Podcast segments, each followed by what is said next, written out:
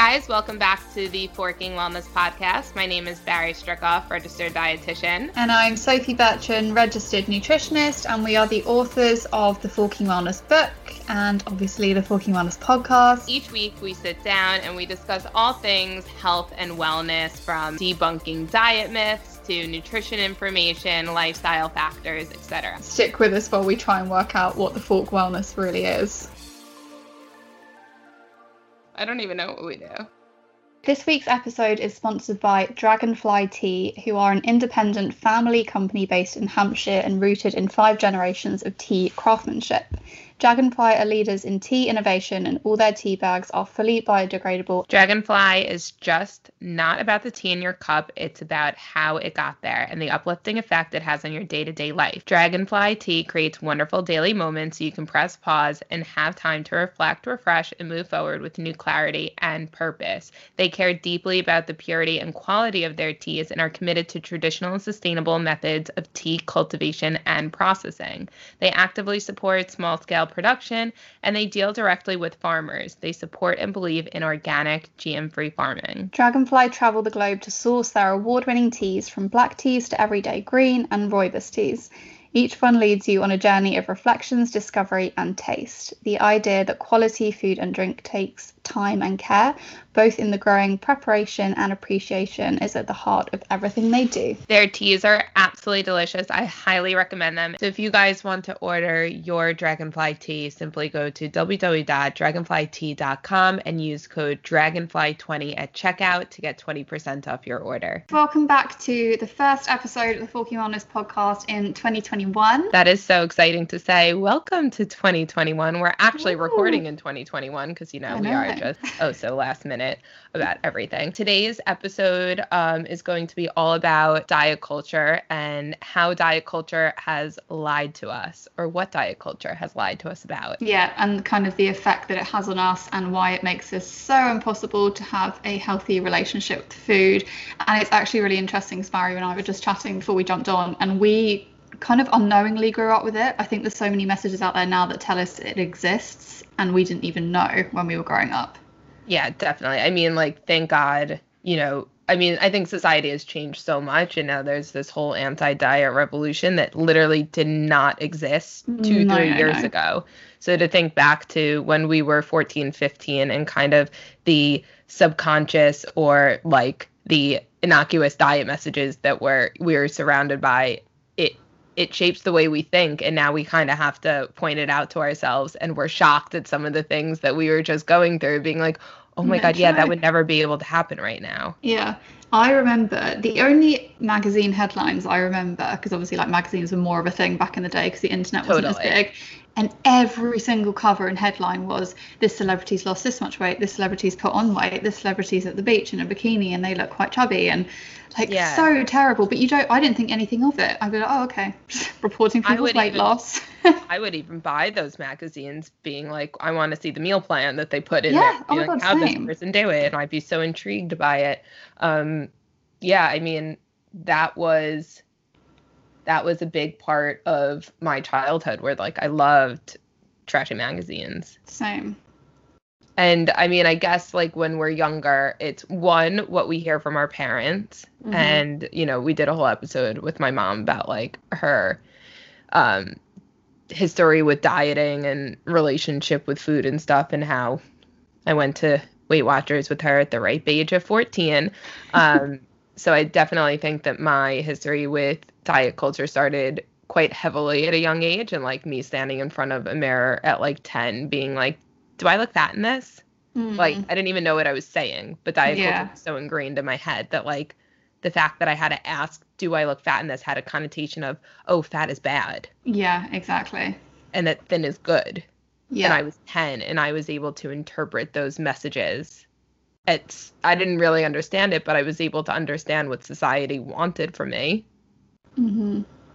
I am um, so Yeah, I actually just like typed in diet culture to oh, sorry, diet culture to Google and this is what came up. Diet culture is a set of beliefs revolving around the idea that thin bodies are the most desirable, valuable, and healthy. in quotes. Diet culture also conveys that eating a certain way is good or bad, and that a person's worth increases when eating healthy or living in a smaller body. That's not my words, that's something I've just Googled, but it's just crazy how it has literally taught us, and I feel as well, in such a sneaky way, that because if you say to someone, why is being in a smaller body better? Someone might actually be like, oh, I don't know. Yeah. I just believe that, you know? Yeah or or their go-to answer might be like oh it's better for our health oh, but if you actually look into the research one that's not true um there's no kind of like magical weight everyone is so different and we all have i was going to say like how small is small you know like exactly how big is a piece of string and then yeah. also you know that being underweight is vastly more dangerous to our mm-hmm. health than being normal overweight obese yeah so definitely. you know it but we were never educated on that. We were kind of seen as like that was glorified. Like Mary Kate Olsen being that yeah. skinny. I remember there's a picture of her in a purple dress with like bones out of her I back. Remember that on the um Hollywood on the Walk of Fame. And that was glorified. Oh, I the amount of times I saw that image of those two, like bending down on their little star that they had. Yeah. big star. um, yeah, I know you mean. On the Hollywood Walk of Fame. um, and I just remember being like, oh my God, they're amazing. They're so glamorous. They're so pretty. They're so thin. And yeah, and if you were to put that someone next to someone in a much larger body, I think everyone would assume that the larger body person is more unhealthy, but actually she was the more unhealthy one. I mean, like I can't make that statement because I actually don't know who I'm comparing it to, but that's just like a yeah, no, just um, theoretically. Yeah, theoretic, but you know, that is so dangerous to be that ill. And it's actually not something to glorify. That's actually a mental health disorder. And we shouldn't be, you know, aspiring to that. That's mm-hmm. such a serious and troubling and terrible disease. Um, yet that was what we looked up to when we were younger. A hundred percent. It really was what I looked up to, which is just so sad and terrifying. But there's nothing to say that you know, you can look at someone in a whatever a normal sized body might be to you. They might be adopting seriously restrictive behaviors, have a really unhealthy relationship with food, binging, restricting, yo-yo dieting. You can't possibly look at that normal sized person and be like, oh, they're they're super healthy because they're in, yeah. you know, a normal slash small size body. And I think that goes for everybody because people in larger bodies could be really struggling with disordered eating and restricting and stuff like that, but you might not see it because it's not as visible because we're taught that that looks different. Mm-hmm. And I hear a lot of stories about, oh, no one believed me that I had these disordered eating oh, patterns. So many stories. I didn't. Like yeah, I did it. And I, I worked with a client for like two years. Um, and, you know, battling disordered eating, her parents didn't believe her because she didn't fit the normal kind of criteria for someone who when we think has an eating disorder or disordered eating patterns. Um, because she didn't look that skeletal as we're taught mm-hmm. to associate that with. So yeah, you really well yeah, the whole thing is just like you can't tell what's going on just by looking at someone's body. Um and that also I don't know why we've always just yeah, society just really has taught us that like thin is better. But let's talk about how they've taught us that because some of the stuff that TV got away with back in the day that you again we did not even think about. Like no. let's take um, one of the most famous sitcoms, Friends, that everyone loves for good reason. It's hilarious. Like you know, I still watch it now, but like they would make fun of Fat Monica. And the scene that I really remember is when Brad Pitt was playing Will from their high school mm. and he had lost a load of weight and they were sat at the Thanksgiving table and he was offered yams slash sweet potatoes and he wasn't allowed them. He was like, no, if I have them, I'm going to put on weight again. What the horrendous whole... messaging. Yeah. Okay. That's really sad, especially because like we don't really see that in a lot of males. Mm-hmm. And, you know, I think that's I just think it's so crazy because one, yams or sweet potatoes don't correlate with weight gain. So that's that whole fear so of like nutritious.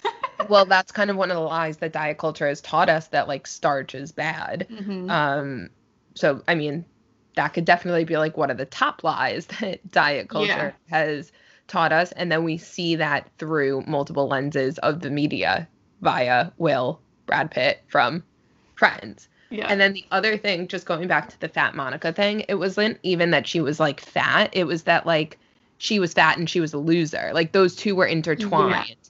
Yeah. And it was it's that connotation that like stop eating and that's why she was fat. And that was right. all it was. You know? And she just had no willpower. Yeah. which if you want to look into that more, please buy our book because we have a whole chapter on like what the fork is willpower. I know we did an episode on it as well, but we also discuss it in depth in the book. Um, but yeah, because and you see this so often in all the TV shows. It's like no one could be bigger. They have to be like the bigger funny or bigger mean bully. Like mm-hmm. y- there's always like a negative thing, or no one could just be the main character in a bigger body. They have to be like the fat funny friend. Yeah. Which shows you that like, or what taught us at a young age that like if you are overweight, you're always going to be left on the side. Yeah, you're and you can't be like beautiful and admired and intelligent and graceful if you're fat. Exactly. Um, and even just like in the Barbie dolls that we got when we were younger. I mean, now they do such a good job at having like a mix of different body ranges and a mix of different races and sizes. And, you know, now I just think that like we're too educated. Mm-hmm. But those those Barbie dolls with the big boobs, the small waist, legs. It was, it's genetically days. impossible for anyone on the planet to look like that. Anyone, except for you know supermodels with plastic surgery. So yeah, yeah genetically impossible to have it naturally, mm-hmm. one hundred percent. Yet that was what we were taught was like typical women. Yeah, like beautiful, elegant, you know, long blonde hair, teeny tiny waist, nice perky bum. yeah, and big boobs. And yeah. yeah, just so so unrealistic. And we were just fed all of those things at such a young age, and it really did shape, you know, so much. And my one of my favorite movies growing up was Shallow Hal. I and loved that movie. such I don't even know if I can say it's a good movie now because the messaging is just like, oh, I feel uncomfortable about it, but like the movie itself, like I loved it. I still like would love to watch it, but like I can understand now the faults with it. But it was the fact that for anyone who hasn't seen it, um, what's his name? Jack Black. I love uh, Jack Black as well. I think he's hilarious. Me too. Um, so Jack Black had this like spell put on him from this like guru, and he started seeing people for who they actually are, not for what they physically look like. So, you know, people who were unconventionally or non convent they weren't standard to like beauty. beauty. Mm. He saw them for like their inner beauty. Mm. And the whole message of the movie was that you shouldn't judge people on their outward appearance. You should judge them on their inward appearance and you know, you're beautiful on the inside and that's all that counts. And that is such a good message. But the way that they depicted it. I was going to say, the way they did it, I remember they were at dinner and she was basically, you know, very, very overweight. But he was seeing her as this actually like a Barbie doll.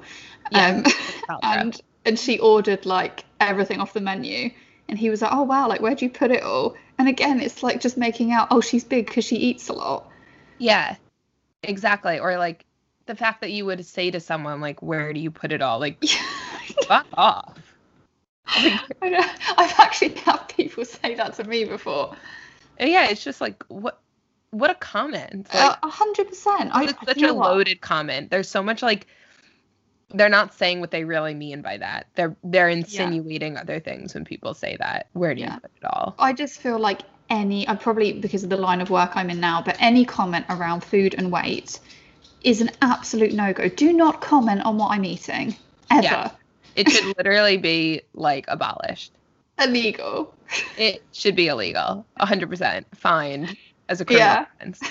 Um, for sure. But yeah, so the way that they did it was she was a very, very large um, woman in a, in a much larger body, and the way that's how everyone in the world saw her. But how he saw her, how Jack Black saw her, was this like tall, leggy Gwyneth Paltrow, and then it just shows that like the whole concept was that he wouldn't have fallen in love with her because she was mm. so big, and the yeah. only reason that he did was because she was thin and blonde and beautiful.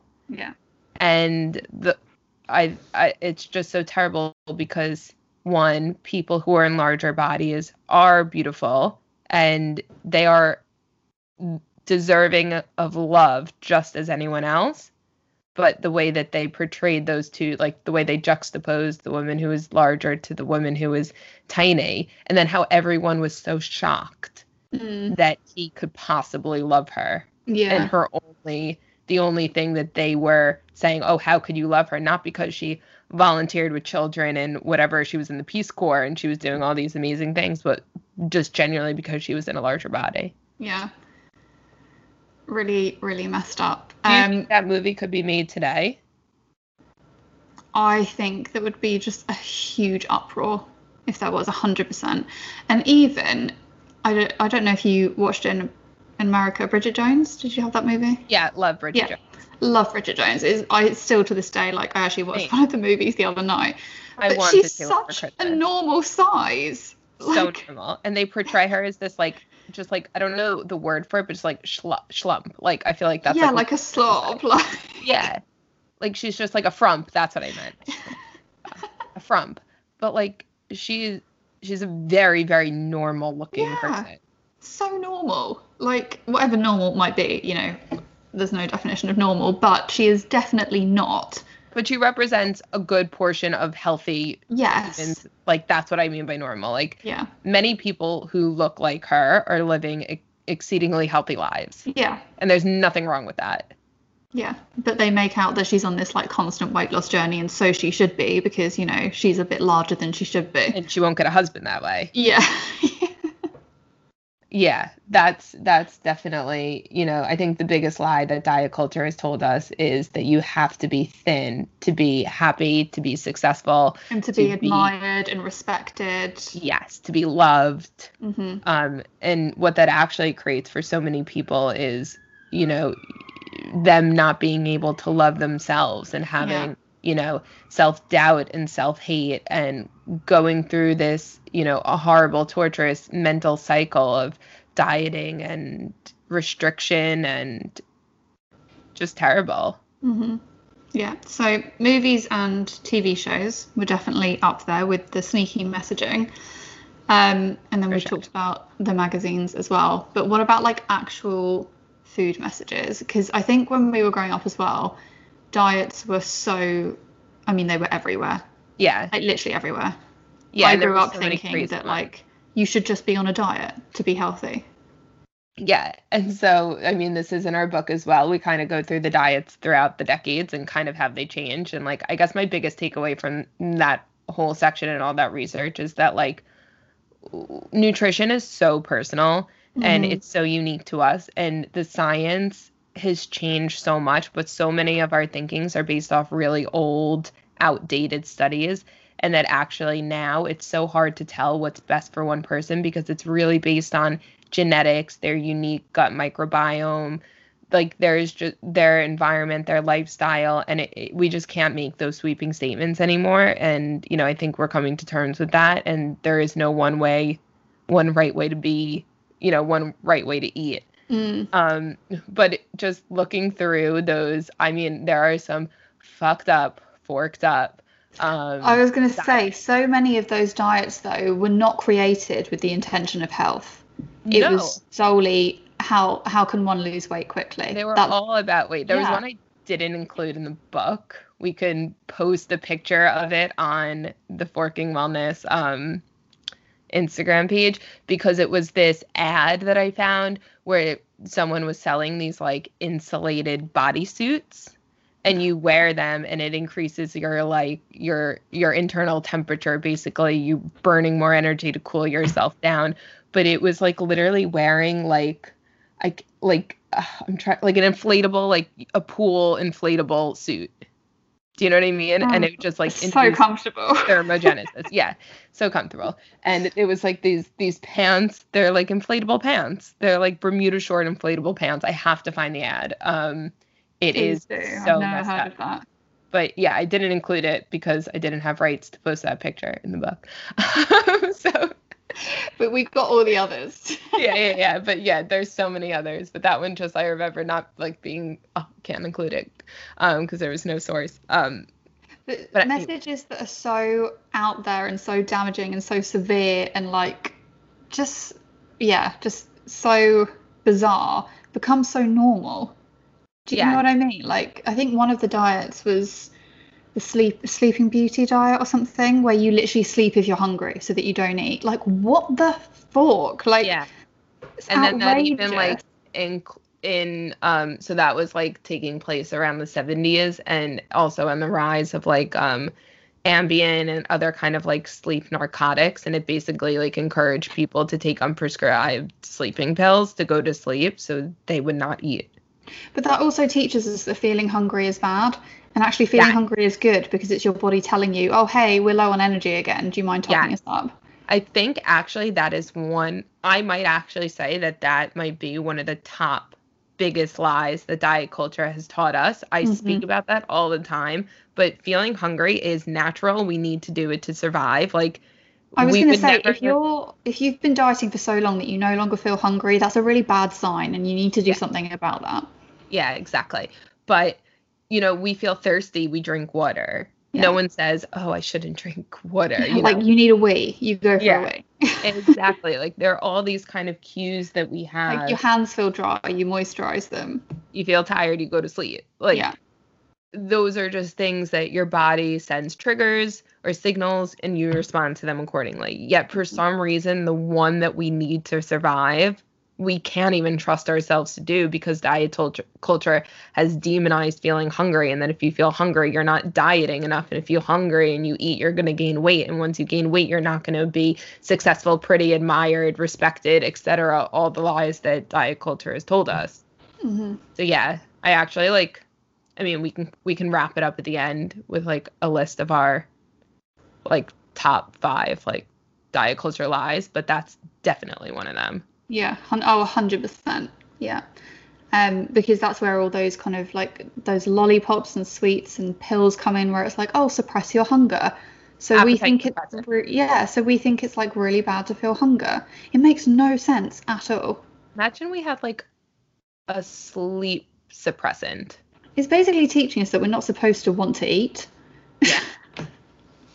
But like we literally cannot so survive without food. Yeah. It is a survival mechanism that is like all animals, all primates. Like mm-hmm. we literally have to eat to survive. Yet And because we like have to face food often every day, like it's not like if you have a problem with alcohol, you just cut alcohol out of your life. This is like you have to face food. So for someone that is suffering with a disordered relationship with food, it's horrendous because you there is no getting away from it. There's no escaping it. You have to face the fact that you need it but you're struggling so much psychologically with how to process that. Yeah exactly. Yeah it is. I think that's one of the reasons why um, eating disorders are so difficult to um, i'm not going to say difficult to recover from even though you know i don't know if that's like i shouldn't say that but that's why you need so much support. I think that's mm-hmm. maybe a better way to do, say yeah. word it. Um, is that it's very hard to kind of tackle those disordered thoughts and those disordered feelings alone. One, because they're your thoughts, and two, because you come in contact with those conflicts so often. And that's why it's really so important to make sure that you have the right specialist care. Mm-hmm. 100%. What other um, lives? Should we go into maybe some more like food specific lies. Yeah, 100%. And I think at one point, every, every type of food has been demonized, like right down to fruit. Yes, like, I was just going to say that. like every single nutritious food out there has probably been demonized in some way. And you can find research to support it all. Yeah. I mean, you're always going to find, let's say, I don't know, let's take green tea, for example oh, it's really high in antioxidants. Oh, it, you know, antioxidants prevent cancer. There you go. Green tea, you know, prevents, cancer. cancer. and then I'm really healthy. It's exactly. such mixed, you know, you're always going to find what you're looking for if you're trying to find an excuse to eat or not to eat something. Same with dairy. Dairy actually pisses me off so much because it's such a nutritious food group and if you don't eat it because of ethical reasons or sustainable reasons, I completely, you know, respect that. But from a, nu- a purely nutritional standpoint, I would always encourage you to include it in the diet if you can and want to, from a nutritional yeah. point of view. Yeah, if yet you can. Been, it. Yeah, yeah, it's been linked to bad skin, bad digestion, increased risk of cancer, um, just so many things. And for some, for a very small percentage of people, it might cause you to flare up, you know, skin wise. So maybe don't include it in your diet. But so many people jump on that and they're like, oh, it's not healthy. Yeah. And then the worst is when those people judge others for doing it and being like, oh, I know more than you and you shouldn't do that. That's mm-hmm. what I really hate. And we spoke about this in another podcast. There's like nothing worse than like someone with a little bit of nutrition knowledge who thinks they know everything.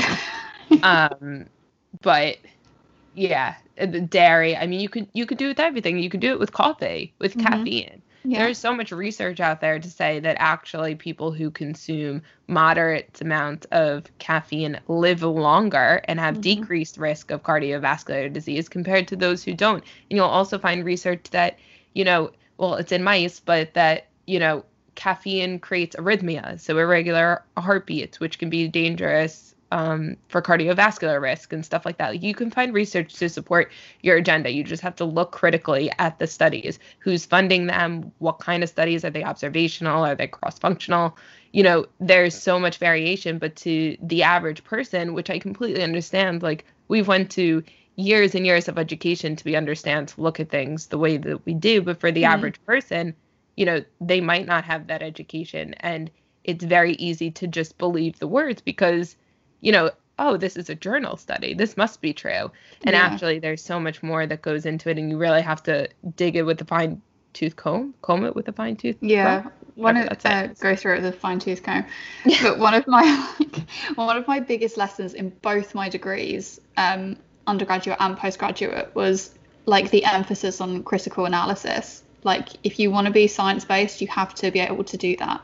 Yeah. Which is yeah. what we do but yeah. like you said, if you haven't been through that education, you won't even think to do that. You'll you'll read it and you'll believe it. And there's nothing wrong with that. Like, look, everyone's chosen no. their career path for a reason. But then again, it is up to us to help people understand that. So that's kind yeah. of like what we're here to do. But yeah, I think back to your point, you can find research saying that all fat is bad and we need to eat a low mm-hmm. fat diet. You can find research saying that actually saturated fat isn't linked to cardiovascular disease and that, you know, poly and monounsaturated fats are integral for our overall health. And you can also find, you know, studies that say a low fat diet is better for you. So mm-hmm. you can literally find anything to support your research um, or any research to support your opinion or what you want to find out. And I think that goes back to the other point that I was making that everyone is so unique and I was just about to bring that up again. We are never all going to be eating the same way to achieve our own personal maximum health potential. It's impossible. Like, if me and you, so I, I know that you're very healthy, you know, whatever healthy means, um, and I, I believe I'm healthy in my own body and in my own way. If we swapped lifestyle slash diets for a week, it. we would both be so like moody and not like a loving life and it would just be unenjoyable because 100% yeah. And i think that also like that's that's actually very unique because i think mark and i recently had this conversation where he's like oh, i'm just gonna eat what you eat. Like i'm done. He said i'm done trying to like um figure out like he's on his own health journey as well. And then basically what he's just said is whatever you're having for dinner, just make enough for the both of us. Which Jesus, you've been that's listening. quite brave of him to say, to be honest. so I was gonna say, if you've been listening for a while, you know that's quite a big deal. and as great as that is for me, I'm like almost afraid and I'm almost like changing what I'm eating because I wanted to suit him a bit more. Because mm-hmm. if I mm-hmm. actually ate what I wanted to eat, eat and made portions for him, he wouldn't like it. So I'm I'm kind of having to meet him halfway and being like, you know what? I know you'll like this. I'm not gonna put a chickpea lentil chopped vegetable salad in front of him with feta cheese because I know he'll spit it out because he hates feta cheese. Mm. But like, you know what I mean? Like, yeah, there's not one way. Yeah, there's not one right way to do it, and I think that when we all come to terms with that and the marketing can change from the diet industries, everyone will just be a bit better off. Yeah, definitely. I mean, me and Ash and I eat very, very differently, but we, we've actually both been on our own separate health journeys and then together as well. Um, we actually did an episode with Ash where he talked about that. But I just, I, you know, his favorite meal is like fish, mash, and greens. I, I would eat it if it was put in front of me, but that just wouldn't ever be something that I'd want for dinner, you know? Same. I would never crave mash ever. Never. Like I rather have like an actual potato or even same. like French fries. Yeah, or just like sweet potato or like grains or something. It's just not my preferred yeah. carbohydrate. Same, actually. Um, I never really liked mashed potatoes. No, I know I never fan. It's like my least favorite way to enjoy a potato. Same, actually. But I love potatoes. Like yeah, love all types of potatoes. Like crispy except... new potatoes are the best. Yum. But anyway, my point was that like that's his that's the way he likes to enjoy his carbohydrate in some meals. So he can have that. And I just accept now that we eat very differently. But he has a very balanced diet. But it's just 100%. very different to my version of a balanced diet or just like the fact that you love a sweet breakfast and I love a savory breakfast. Yeah. One is not better than the other. Mm-hmm.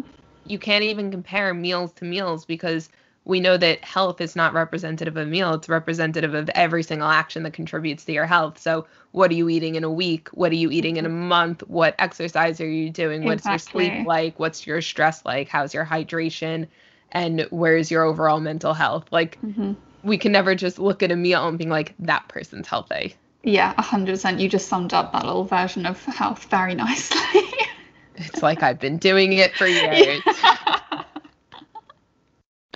Um, but yeah, I think that maybe one of the lies the diet culture has told us is there's only one way to be healthy. Yeah. Or maybe you have to food, follow rules to be healthy as well. Yeah, or that you can only achieve health through restriction, controlling your food. Mm-hmm where I know that you're you're a big advocate and so am I, but I think that you practice this like truly is that like you're a big advocate that like chocolate is makes you happy and therefore it should be included in your overall healthy lifestyle, which 100% it should. And I feel that way about pretzels. which don't get enough justice in the world. I just love how much you love pretzels. I just I just grew up in a pretzel family. Like all shapes, all sizes, soft pretzels, hard pretzels, um, pretzel sticks, pretzel rods, like sourdough big pretzel twists that you had to get in the box if anyone is yeah. from America and you understand that. You should DM me. Um, but no, we can be friends. we can be friends. Um, but here in the UK, there are no justice for pretzels. There's no, like one shape and however, we have a rest like a dessert recipe in a book. It's like a sweet and savory dessert, and I is one of it's probably one of my favorite dessert in the book actually. And I was like, thank you Barry for bringing in the pretzel to Forking yes. Wellness. yes. Oh, you're welcome. Um, I feel like that actual recipe um is a representation of you and I in a in recipe. One. Oh, 100%. It like because we do have such eating different eating habits. Yeah. Um and that one kind of just like sums it up. Yeah, hundred percent. Um, but yeah, so justice for pretzels. But yeah, so I, I, I mean, like I love, love, love pretzels. They make me happy. They're part of my routine. I've been having them every day since I was like, literally, it was my snack in my lunchbox, like when I was younger. And to me, that that is part of my overall healthy lifestyle. Just like chocolate is yours. I'm not mm-hmm. a massive chocolate person. Um, but you know, we to say that oh you can't have chocolate to be healthy or you have to have chocolate to be healthy. You can't have pretzels to be healthy. You mm-hmm. have to have pretzels to be healthy. It just doesn't make sense. It doesn't make sense. Yeah completely. Or even sorry those might not be the best examples anyways um but even just like oh you have to have carrots to be healthy. No you don't. You can hate carrots yeah. they'll be healthy. I think where we all go wrong is that we're so afraid to let our guard down and like those rules go that we've been taught because that's the only way you're going to find out what works for you. Yeah. You have to but, be able to be willing to be flexible and be like, okay, what actual foods are making me feel good right now? 100%. And if you dig deeper into that, being like, why do you feel like that? Why can't you allow yourself to be that vulnerable? It will always relate back to because I will gain weight and society has told me that weight gain is bad. And it goes mm-hmm. back to the original thing that we were saying that the diet industry has taught us that if you are bigger, you will be unhappy, unloved, unsuccessful, unrespected. Mm-hmm.